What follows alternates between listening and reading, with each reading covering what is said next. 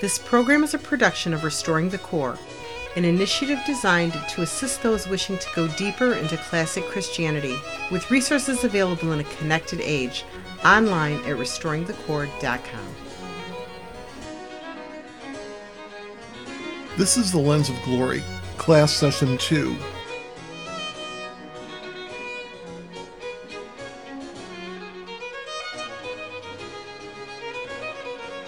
Welcome to the Lens of Glory, a program dedicated to demonstrating that the Bible can be read through the lens of the glory of God.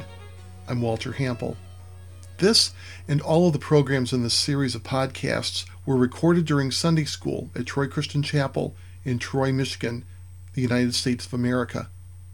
The purpose of this class is to demonstrate the linkage between Jesus Christ and the glory of God as found in the Bible. Since the Bible shows us that it is written about and centers on Christ, the Bible also can be read with a viewpoint or lens, where we see that the glory of God is a dominating theme of Scripture from Genesis to Revelation. A Christ-saturated Bible must also be a Bible which is filled with the glory of God. The following is the audio for this class session.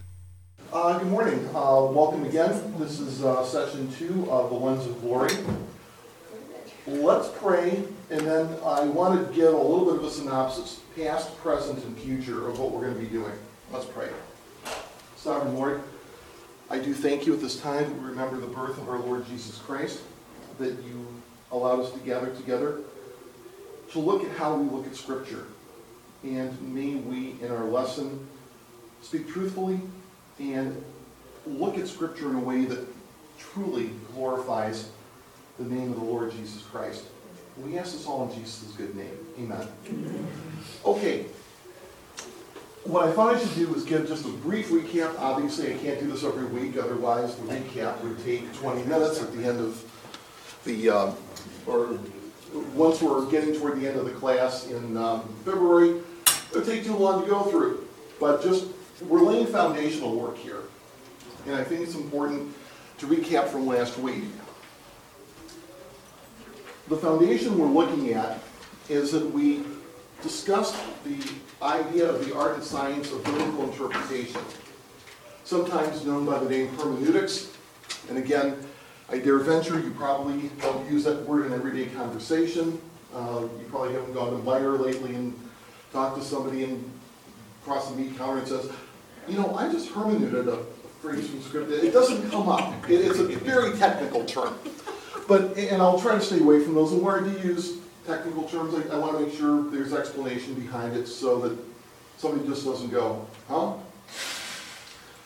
In talking about interpretation, we're looking at things such as distinguishing between what a text says and what it means, because sometimes that distinction really needs to be made because it isn't clear always the difference between what it says and what it means. When it comes to Scripture, we have a book which is abundantly clear on the items of who Jesus is, the gospel, and salvation. There are some secondary issues or secondary points, or if I can call it secondary, tertiary, and beyond that, I forget how to quaternary, lesser points, which are not all that easily understandable, or they might be a little confusing if you don't have a knowledge of the culture. Again, remember, the Gospel of John says that by reading that Gospel, John's intent was that you would come to faith in Christ, not to be confused about the things of Christ. So I want to make sure we have that distinction in mind. When it comes to some of the secondary issues, having a knowledge of the culture and the time in which the book is written and the audience to whom it's written can provide some useful insight, but your Christianity does not swing on that. We also talked about some things that can influence the way that we take a look at things of Scripture. We can take a look at things such as age, gender, life circumstances, our religious background, a whole number of other items that can actually influence the way we read. One to also remind us that we took a look, and we're going to recover this a little bit, some errors in the way that you could actually approach Scripture in terms of reading and understanding it. We can't do that comprehensively and exhaustively because I think that there are a gazillion ways in which you could probably follow up a reading of Scripture.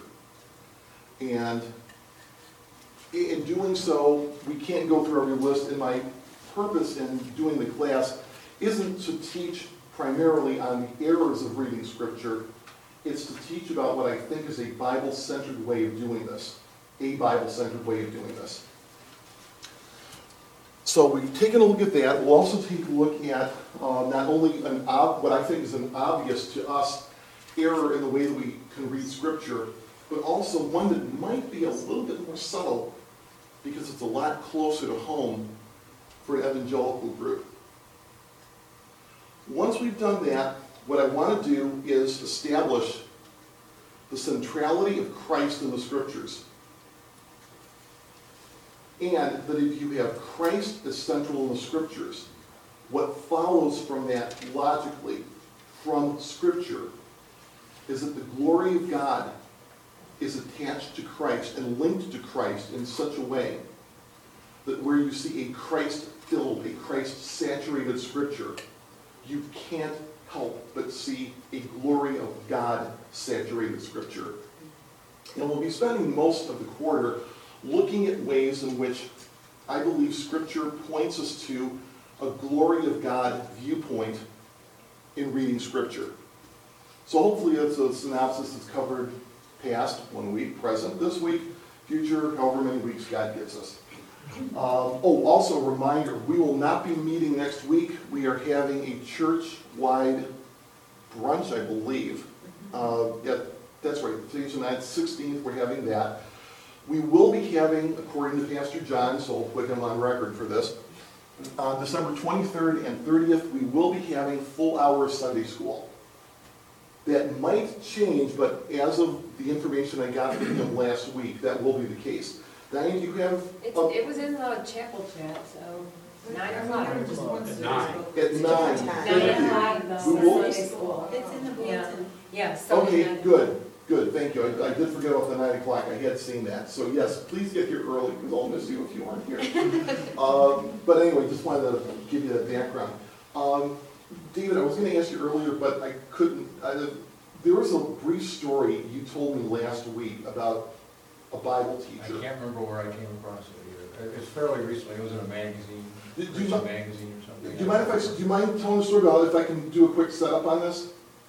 You want me to tell it? Or you tell it, but I just want to do a quick setup of how we got to this. Okay. We were talking last week about certain errors that you could have in reading Scripture. One of them is having what I've heard called a canon within a canon. And that means that, okay, quick pop quiz, how many books are in the Bible? 66. Good. Okay, 66. The problem is, for a lot of Christians nowadays, almost all of the Old Testament is treated as, it's there, we'll get to it later. So basically you have maybe functionally a 29-book canon with the 27 New Testament, and of course you got to throw in Psalms and Prophets. I mean, the Gideons give you that, you kind of got to lose that.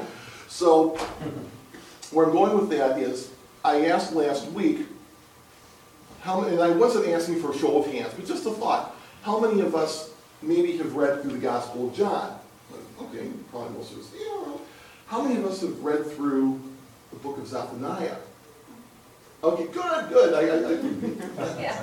However, when I mentioned about Zephaniah, David had a story he told me after his session, if you don't mind. Well, I actually don't remember if it was actually Zephaniah, but I used that as please do. Please, this was a story I read in a magazine. I think, I can't remember where I saw it, but it was this year sometime.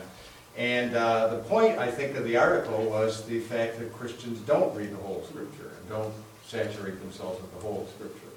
They tend to concentrate on favored passages and books in the New Testament. So. And the story was of a woman who was after she became a Christian, she started speaking. Apparently she was quite a dynamic speaker, and she became a Bible teacher in quite a bit of demand. But she looks back on it now and realizes she didn't really know Scripture all that well. She kind of was mainly her great speaking ability, apparently, that was so compelling to people. So, So she went to a seminar. She wanted to illustrate a point about Scripture, and I can't remember even now what that was. But she asked everybody in her group, her seminar, whatever, to turn to thinking, assuming there was no such book, and she was going to illustrate this. She said her point, and she said that asked everybody to turn to the book of Zephaniah, chapter 1, verse such and such, and assuming she'd just get a bunch of blank looks and so on. Well, much to her horror, everybody starts turning to Zephaniah. And she didn't have a follow-up point, you know, to make. She wasn't going to teach from Zephaniah. She was trying to make some kind of a point, cute point about it. So she said that was a real wake-up call for her, you know. She realized she didn't know Scripture nearly as well as she should because she's standing up, you know, telling other people what Scripture taught and so on. So I thought, I remember that story stuck in my mind. I thought it was pretty effective to show that, you know, that certain books do tend to kind of fall through the cracks.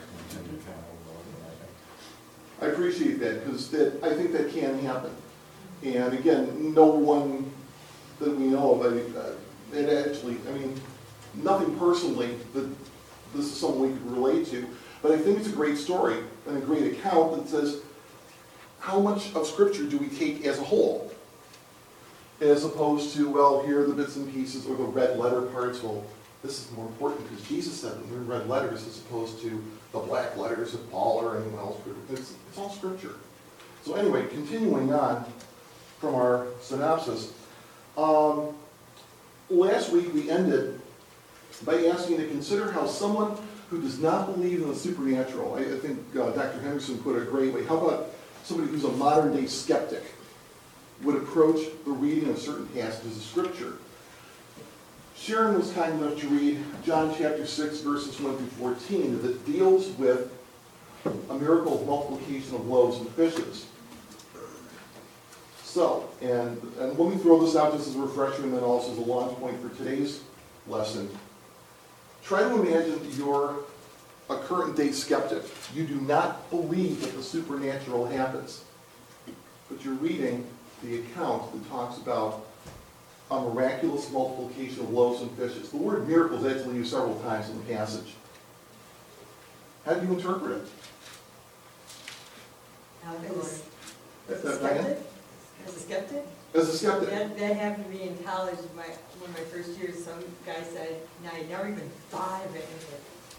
Well, it was like stone soup. Everybody realized we need to feed these people, and so they all started pulling out food and fed everybody. So everyone really brought their food. It's just the miraculous appearance of the food that's already there because you guilted them into it or some other way. Right. So it's a way of trying to reread the story, but not take the story at face value. So we can see that would happen again. Think also of what happens with perhaps one of the most core events of Christian history, of world history, the resurrection of Jesus Christ. Somebody reads that account as a skeptic. Where do you go with it? He wasn't really dead. He wasn't really dead. I think that's called the swoon theory, isn't it? That he kind of like passed out on the cross, but he wasn't really dead. Yeah, that was actually made, as far as I don't know of anyone who came up with it before that, but there was a book in the 1960s called The Passover Plot, in which the idea was Jesus wanted to present himself as this miraculous Messiah, so he arranges, and I don't know how he does this, he arranges getting crucified, but getting pulled off the cross before he actually would have died. He would have appeared to have been dead, and I think the sour wine, the gall that was given him, was supposed to be some form of general anesthetic that would have pretty much knocked him out and would have given to the Roman soldiers the appearance that he was dead, that he was taken off the cross, and that he was put into the tomb, the stone rolled over this tomb, and that in the cool of the tomb he revived. That's the theory. Yes, thank you, Rose, for starting to laugh at that appropriately. Sue, yes? When I think about that, though, what if they still kind of have to get around, you know, his legs weren't broken, but he was still pierced with a sword? Exactly. And I mean, even in modern day, I mean, that could be really hard to survive, you know. So, I mean, I feel like they'd have to do something with that. But didn't he refuse the murder and the, he turned his head? Yeah. Right. Yeah. Well, he says he sampled, it says that before he was crucified, he tasted it and then said, no. That's what the text says, but if someone is going to run roughshod over the text, that's just a minor detail. But yes, that is the point about how do you deal with this when it was typical for either legs to be broken or somehow if your anesthetic went wrong, you could be up on the cross literally for days. Well, that's what I was thinking. It's skeptic how, if I wanted to try to believe the eyewitness accounts, and yet I was a skeptic and couldn't accept the miracle, but I'm trying to think of how they would, they're going to attribute it to being back then with all the superstition, this is probably what happened, and they just interpreted it differently. Exactly, but again, notice the language we're using. We have to use language in a sense of skating around the issues in order to have an interpretation stand. All the other evidence begins to collapse around it. Peggy. He was beaten beyond recognition. He was injured. He was blah, blah, blah. But yet, 2 days later, he appears so normal that nobody recognized him. I mean, how do you heal yourself that fast? That's the miracle. That would be. And what happens when somebody who's that badly beaten, and again, from Roman history, it was not uncommon for somebody who would have been beaten ahead of time. And oddly enough, this was considered a mercy. What? It was considered a mercy in an odd sort of way, in the sense of, oh, well, beat the stuffings out of you now, and you'll die a little bit sooner on the cross, as opposed to, well, we won't lay a hand on you now, and you'll be up on the cross for several days, having all sorts of nasty things happen. But again, those are things that seem to be conveniently ignored by things like the Passover Plot. Rose?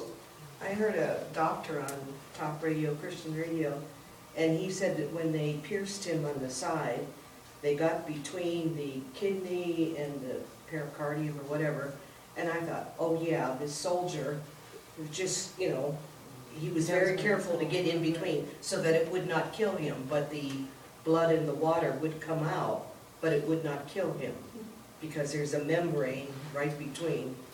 And so this Roman soldier apparently was a surgeon. You know? Yeah, which means either Jesus got real lucky that he just had this glancing blow hit him at the right spot. Yeah. Or he somehow had the Roman soldiers as part of the conspiracy.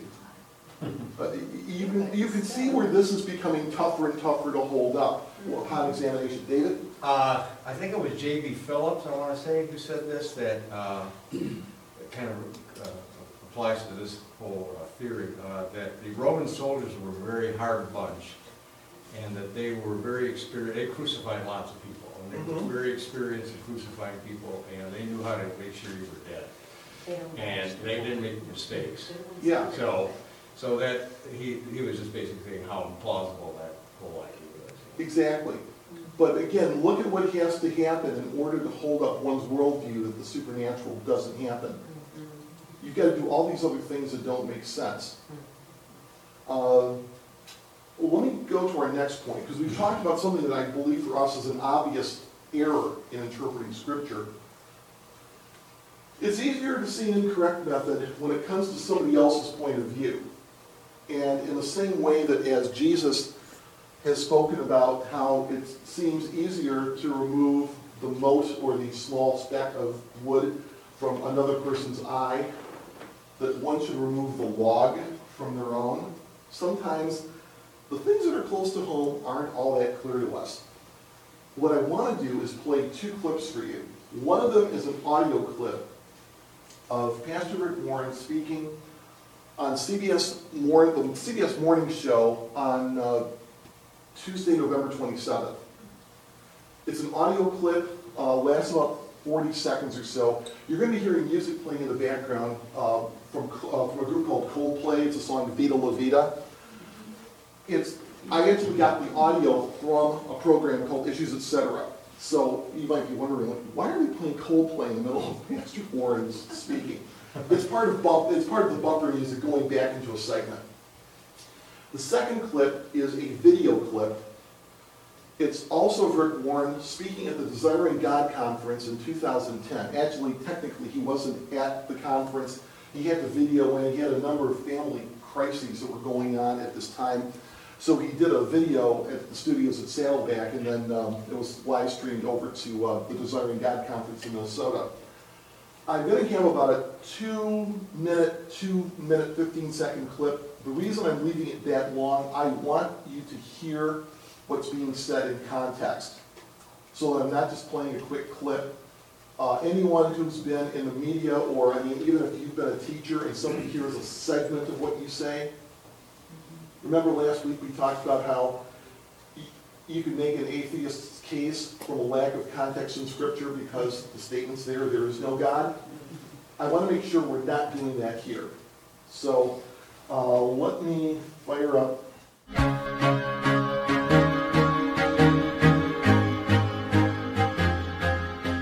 What we need not is religion, but a relationship to God. Purpose-driven life is about that. It's not about a religion. It's about, how do I have a relationship? One day Jesus was walking down the street and somebody asked him, what's the most important thing in the Bible? He says, okay, I'm going to summarize the whole Bible in 2 sentences. This is it, Cliff Notes. Here's on the whole Bible. Love God with all your heart. Love your neighbor as yourself. Okay, that's the vertical. You're in a good place. The vertical and the horizontal. And purpose-driven life talks about, how do I do both of those? How do I learn to love God with all my heart? And how do I learn to love my neighbor as myself? But it says if you have a sharp axe, it doesn't take as much. If the axe is dull and its edge unsharpened, more strength is needed. But skill will bring success. Did you hear that? It didn't say prayer will bring success. It didn't say desire will bring success. It didn't say dedication. I know a lot of people are dedicated. Skill will bring success. I can pray all I want as a farmer, and if I've got a wheat field and I use a grape picker, it isn't going to work no matter how much I pray. And if I'm out there and I'm trying to harvest tomatoes and I'm using a corn or a wheat combine, guess what? It isn't going to work. It isn't going to work. You have to have the right skills. I know a lot of guys who are godly and love the Lord and preach the word, and their churches are dying on the vine. The Bible says skill will bring success. You are never wasting your time when you're sharpening your axe. That's why I challenge you to go to conferences like these, to come to conferences at Saddleback, to go to conferences around. Learn from anybody and everybody. Why? Because we don't want to just know the Word of God. We don't want to just have the mind of God. We don't want to just have the heart of God. We don't want to just develop the character of God. We want to do the will of God. The Bible says, be doers of the Word, not hearers only. I have been misquoted more times than you can imagine when I said that we need another Reformation, and this one needs to be about deeds, not creeds. And everybody said, oh, Warren doesn't believe in creeds. Anybody who listens to my sermon knows that I preach on the creeds about every other year. I do a series on the creeds. Of course I believe in the creeds.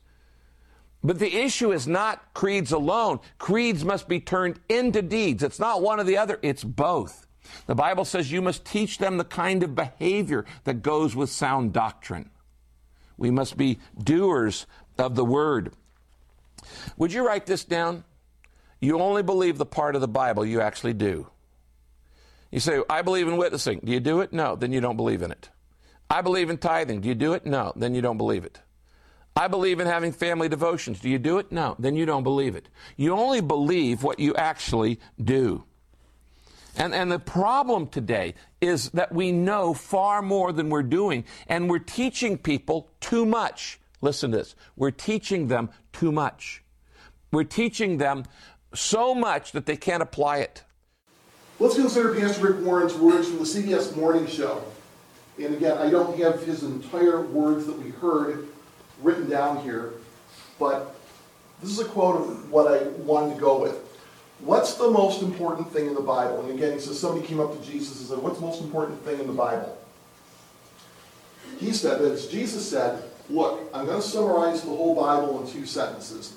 Then he references Matthew chapter 22, verses 37 through 39. And again, that's what I want you to know. The most important thing in the Bible, I'm going to summarize and do this in 2 sentences.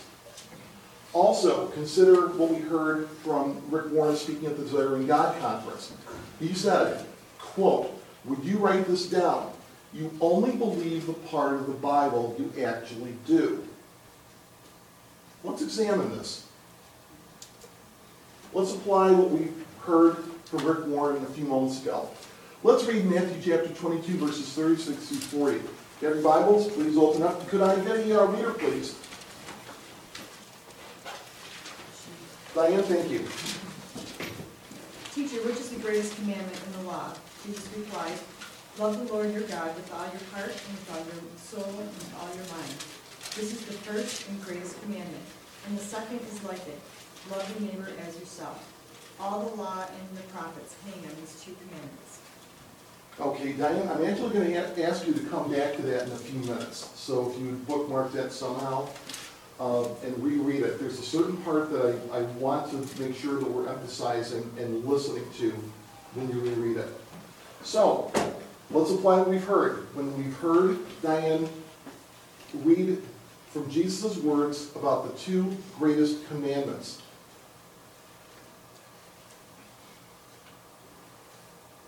Oh, I did not want to... Okay, here we go. Is our belief in the truth of these verses related to how we do them? I mean, think about it. If you don't think this is important, are you going to do it? Are you going to love the Lord your God with all your heart, soul, mind, and strength if you really don't believe it? I mean, ask your skeptic neighbor, for example, or the skeptical part within your own heart. Is there some lack of faith? You say, I'm not sure I can do that fully. Let me ask you, how well have you fulfilled these 2 great commandments in your own life? I'll start by saying I've done them very imperfectly. And for the years before I became a believer, I didn't think they were important at all. There, true confession. That'll be going over the internet in about a month or so. And you can pick it up on CD next week. So, I'm not asking for true confessions here, but I mean, think about it in your own heart and mind. Have you completely loved the Lord your God with your heart, soul, mind, and strength, and loved your neighbor as yourself? Do you believe those? Do you believe that you should do those? So there's some level of imperfect following. You still believe it, but that belief hasn't completely manifested in those kind of commandment keeping, right? Yes. Okay, so that makes sense. We believe it, but we've done it imperfectly. In a sense, we believe imperfectly. Just if you think of the man who comes to Jesus asking for the healing of his son and goes up to Jesus and says, please heal my son if you can. I don't even remember what Jesus' response is. What do you mean? If I can. The man's counter response was, Lord, I believe, help my unbelief. So we've seen this. So far, this is what we're applying from what we've heard from Rick Warren. Now, let's turn to some other passages and see how we apply those as well. Could I get a reader for Genesis 1:1 and for John chapter 1, verses 1 through 4? Sharon, you got one of those? Did I see your hand go up? Yeah. I'm sorry, I didn't mean to draft you with those.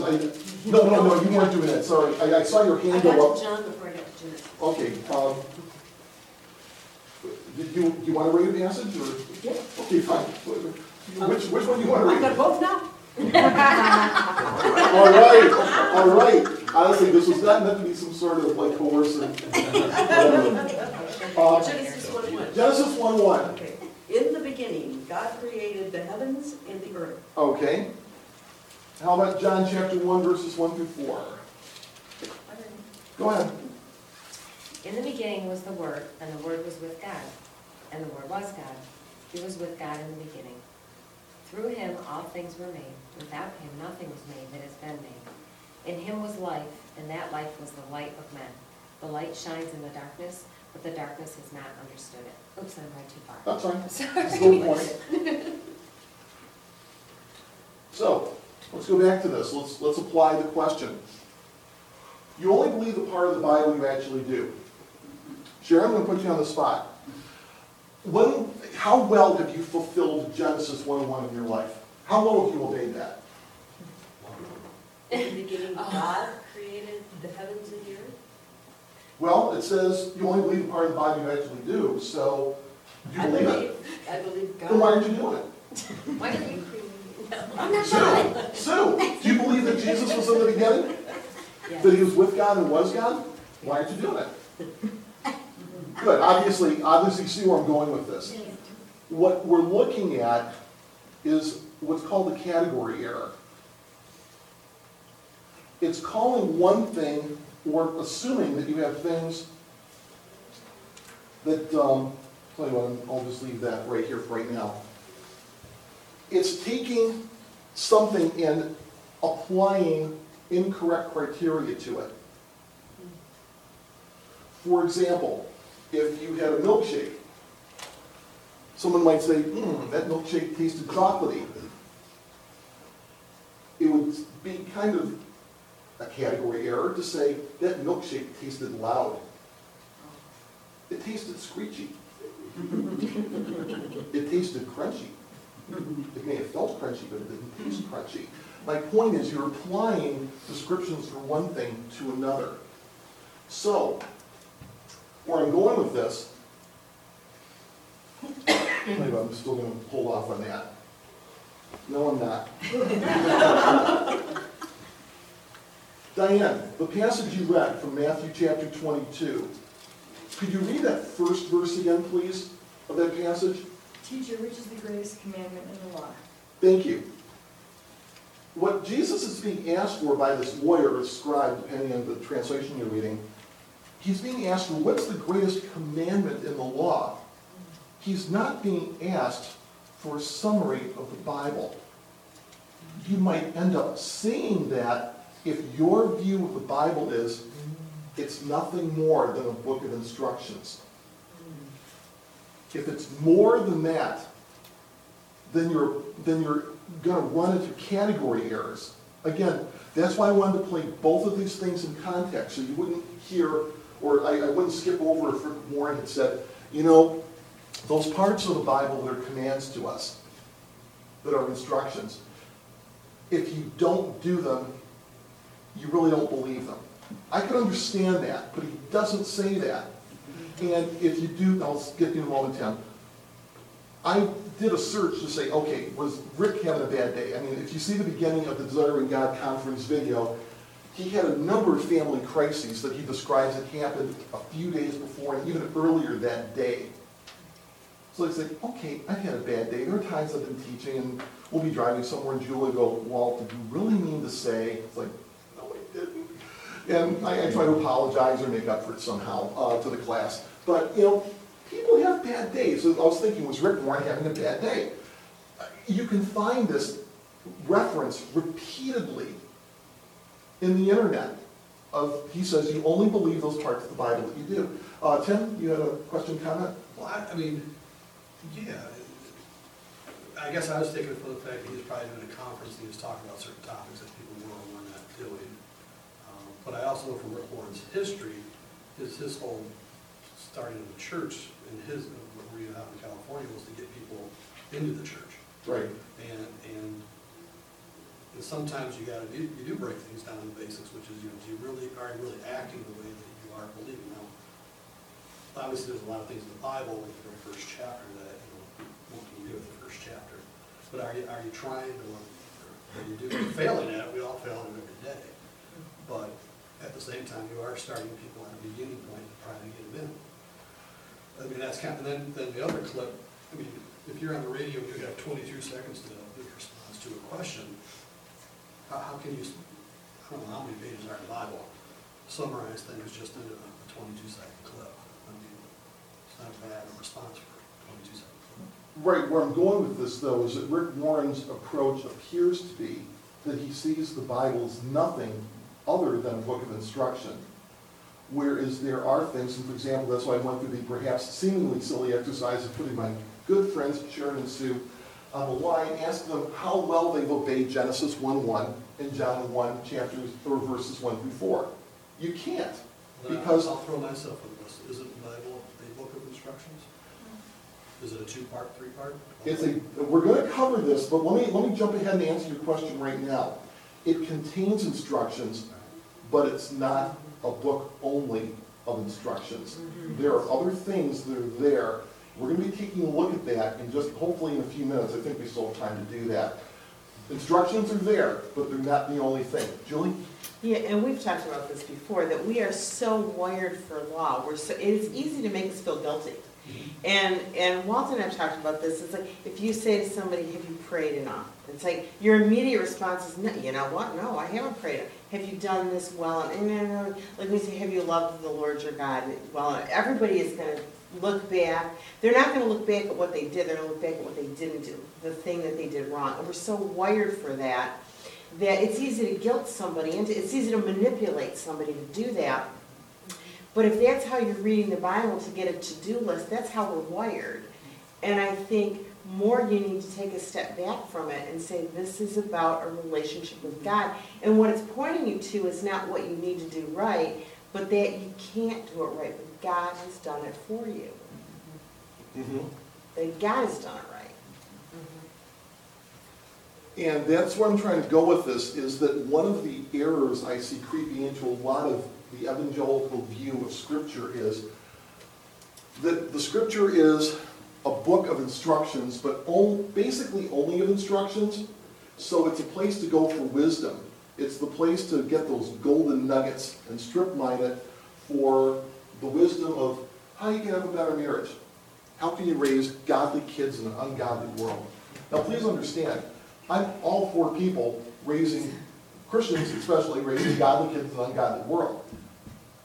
But if you see the Scriptures only as your helper manual for your personal agenda, you have missed the Scripture point entirely.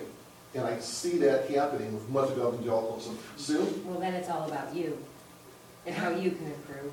Yeah. You know, instead of about Christ.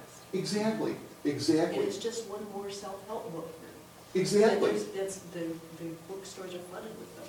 And I do listen to a number of sermons from other churches, and I'm not going to go into terms of percentages. I don't know. I don't have a really good, honest grid to be able to say of all the different churches in the United States, how many are going in this direction. But a number of them who have a prominent media presence and a large footprint, so to speak, in terms of people knowing about them, will do sermons with this kind of approach. And I think it's extremely dangerous for the faith of the believers, and it's not glorifying to God. David, did I see your hand up? Oh, I was just going to say, it seems to me like a very uniquely American way of looking at the Bible, because we're very pragmatic. Yes. We want to solve problems, and we're also very impatient. We want quick solutions to it. I think that's very American. It is. I think I've heard someone say that the only really homegrown American philosophy that's ever really developed has been pragmatism. That if you want to find the birthplace of pragmatism, look here in good old US of A. That's where you'll find it. Tim?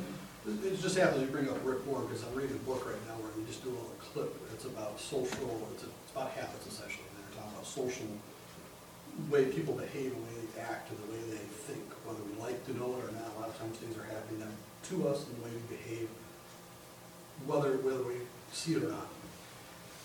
So part of Warren's setup of his church was following that social pattern of what Americans, especially Americans, think, which is a lot of people will call it, some big churches around here that follow that pattern, which is get them in the door.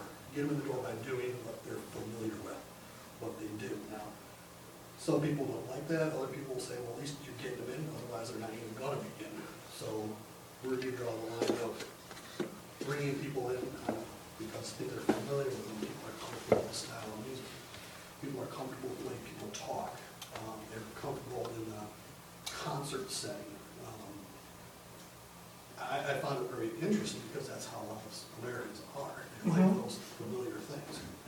So do you not do those? And then and not expose everybody to that, because, you know, it's like any other, I don't know how many people have gone to self-help meetings. They know that only one or two people are going to listen to them. The reality of a big function when one or two people are going to take away what's really being said. So even at a big church function like that, you know, you're bringing people in, but you really know that only a handful of people are really going to take what you're saying. I'll tell you what, based on your handout, and I'm going to go with you next, and I'll comment on right, perhaps both, but please go ahead. Piggyback on that and throw myself a little bit under the bus, too. I understand what you're saying, and I don't think that this was meant to lay guilt trip as a new tradition. I think of a guilt trip as Julie's saying, because it's part of his philosophy. And let's think of the good in him. I think that doing thing was to get people, everybody thinks we're okay, we grace and everything else, and this was his attempt to bring us back, bring them back to center and know you need to be tithing, you need to be doing family devotions. And we need some of that too, right, because there's too much grace, and I feel like that was a way to steer people back in his trying to do it gently or Timson. Well, just a few comments, and I'll move on. Tim, what I think happens, and please understand, I actually consider Rick Warren a brother in Christ. I really, I hope that what I played here is not seen as some form of blanket condemnation of Saddleback or purpose-driven life, right? There is good that's there. I think there's a lot that's not good. Where I'm going with this, and you're talking about how people are getting in these churches, I think of a lesson that I learned, believe it or not, from my physics instructor when I was in college. I had written out a formula and did the math, and I gave a number at the end. And then he wrote, I think I got half credit for what was actually good math. I mean, the math was accurate. And right underneath it, he said, units. What are you measuring? Mm-hmm. I mean, if somebody says, how much do you weigh? Like, I weigh 18. Well, no, I don't. No, maybe it's 18 stone or something like that. But no, but my point is, I forget what a stone is in English terms. But 100 pounds. Thank you. Okay, here we go. Well, they'll be played by Jabba the Hutt. No, but my point is that you have to have some sort of measure behind it. Is it pounds? Is it kilograms? In terms of force, is it newtons? I mean, things like that. When it comes to the work of people like Rick Warren at a Saddleback or a Bill Hybels at Willow Creek, one of my concerns is that there's a confusion about the fact that you have a human who's sitting in a seat. What do you measure or regard the human as? Do you treat them as somebody who's a convert? Do you treat them as somebody who is potentially a seeker, who's an unbeliever at this point but is interested in things of Christianity or spirituality? How do you measure that? And are you doing things to disciple people who you believe are in that role? I don't know how effectively that works. I really don't. I mean, in terms of the numbers of people who show up in places like that, I mean, Joel Osteen's church, for example, Lakewood in Houston, I think for 3 services he gets somewhere on the order of combined 50,000 people a weekend. I mean, that's like taking Comerica Park and then adding on basically half of Joe Louis Arena every weekend with the seats filled.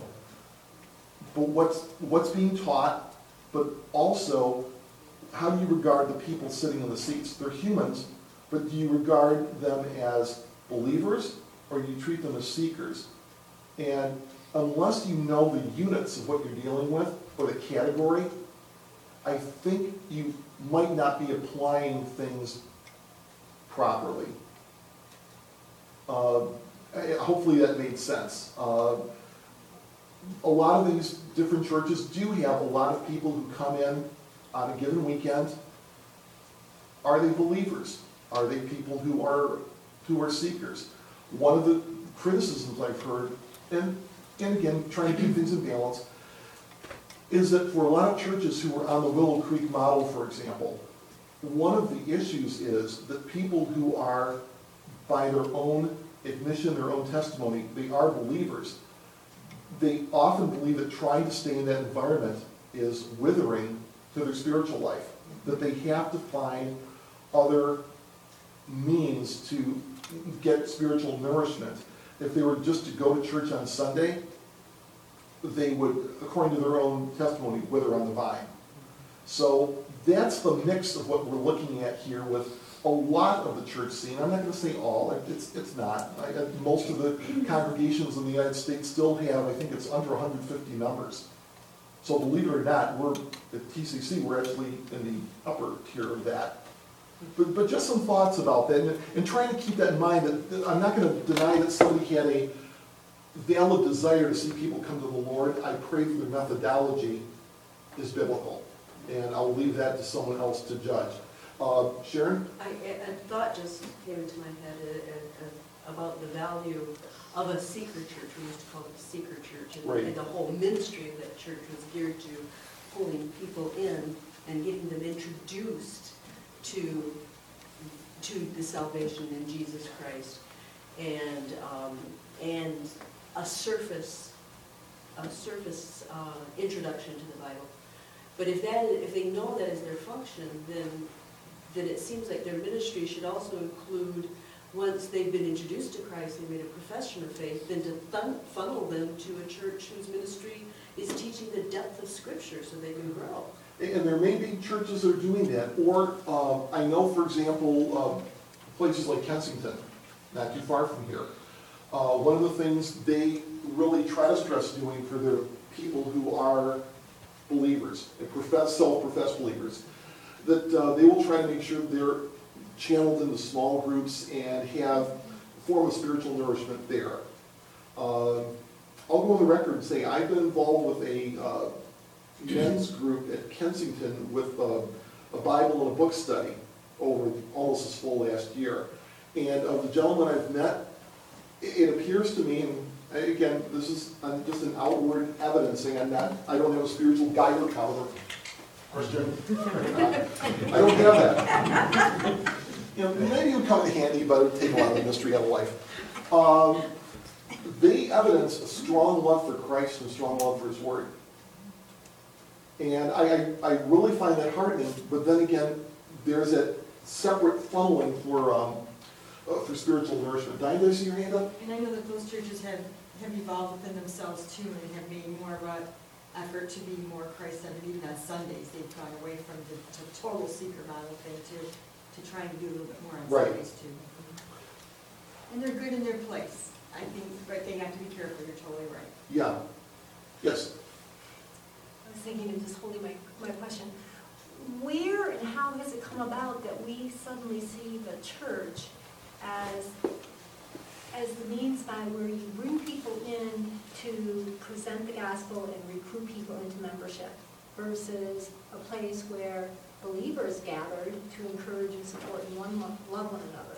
It seems to me if we are growing in our faith, if we're conformed to the image of the Lord, if we are encouraging and nurturing one another in our faith, when I leave this body and I go out into the world, that is what's going to attract people to Christ. I agree. I strongly agree. Yeah, it just seems like all of a sudden we see this now. We have to, it's just like this numbers, it's a miracle growth that we have to have, and it's superficial, and it's a to-do list, it's performance. I mean, he said in his one clip about this being a relationship, not a religion, but yet everything he's pointing to is a religion. It's a to-do list of performance rather than an outward expression of Christ, which is developed within the believer. It's expressed in the believer. I think what has happened is that what may have started as good intentions on the part of Bill Hybel, Rick Warren, and others, to get people in the door, I think you can be misled by having people who are humans, who are sitting in the seats and think, I'm having success, because we are a very success-driven culture. We look for ways of quantifying that, of putting a number behind it. And I think when you have 2,000 people sitting in your chairs as opposed to, let's say, 100. But does God see that as success? I don't think that's necessarily the case. Yeah, I don't think it's necessary. We're evaluating things, I think, from our own perspective.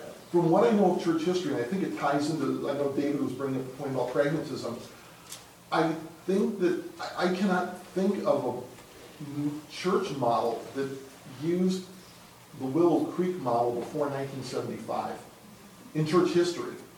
It's a unique way, and I don't think innovation's always wrong. I mean, there's a lot of good stuff going on the internet, for example, that Christians are doing, and wonderful use of it. And time is going to shake out whether or not some of these things need to be tweaked if they're wrong-headed.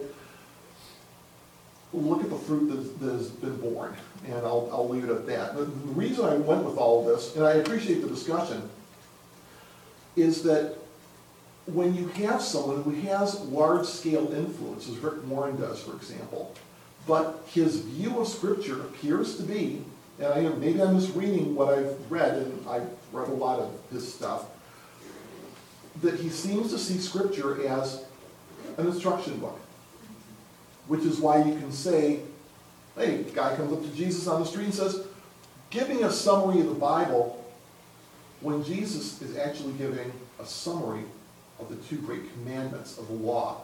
Let me try to handle a few more points about this. Hopefully it'll help tie up some of these ends, and then we'll just move along, and we'll resume 2 weeks from today at 9 o'clock on December 23rd. The Bible contains several types of statements. Interrogatory, for example. It's where we get the term interrogation. A question, like, is today a Sunday? Indicative, which means it indicates something. It's a statement of truth, just indicating what is. The sky is blue. An imperative, a command to do something. Think of law or instruction. Pick up the book. In our examples that we've seen, Matthew chapter 22, 36 through 40 is basically a set of imperatives. To love the Lord your God and love your neighbor as yourself. Genesis 1:1 and the John passages, one that that Sharon and Sue were so kind to read and put up with my mock harassing. They're indicatives. They state what is. And you can have a distorted lens in reading Scripture if you forget that the Bible contains both indicatives and imperatives, telling you things that are, and then things that flow from it, things that you should be doing. Great example, if you want to see this, book of Colossians. The chaptering is almost perfect in terms of showing this. And it's not pure indicative in chapters 1 and 2, but it's pretty much. Chapters 3 and 4 primarily imperative. And what you're going to find is that when God tells us, here is what Christ did for you. He bore your sins on the tree. He rose for your justification. You are in Christ if you believe in Him, and having that, you have eternal life. And He wants you to build up people who believe in Him and to gather those who still don't. There's the indicative, therefore, you now do this. Here's what is, now here's what should follow. Here's what you should do as a result of it. Let me read John chapter 6, 28, 29, just really briefly, and this will be our last slide. Remember, and again, I'm not going to harp on this, I'm not trying to beat him as a straw man, but when Rick Warren was saying, what's the summary of the Bible? Notice what Jesus says here after he did a miracle of multiplication of loaves and fishes, and the people were kind of impressed. The people then asked him, this is John 6:28. Then they asked him, what must we do to do the works God requires? Wouldn't the love your Lord your God with all your heart, soul, mind, and strength, and love your neighbor as yourself? This is Jesus' perfect launch point for this. But what does He give us? The work of God is this. It's right, to believe in the one He has sent. So the central part of what we're supposed to do is to believe in Christ. That's the summary. Things flow from that. Because if it doesn't, what that means is you have one of two models. Either Christ is pointing at these things in Scripture and says, here, I'm a teacher. Let me show you some really good stuff. Here's a lot of good wisdom. Let me point you to this. Or what these points in Scripture do is actually point to Christ. Where's the direction, the emphasis going? Is Jesus pointing you to how to have a better marriage? Or are the passages about how we're supposed to be living a better life point back to Christ? Just a thought about the way trends go today in the evangelical world. I'll leave you with that. We'll resume, God willing, in 2 weeks, 9 o'clock here. And God bless you. Have a wonderful day. That is all for this session. The PowerPoints which I used for this class will be posted on both the Restoring the Core website as well as the School of the Solitary Place blog. Thank you for listening to this program. We can be contacted at mail@restoringthecore.com. We're on Facebook at www.facebook.com/restoringthecore. You can also follow us on Twitter at Restore the Core. Our original blog is still active. It can be found at schoolofthesolitaryplace.blogspot.com. Thank you for listening. We hope you join us next time for the Lens of Glory.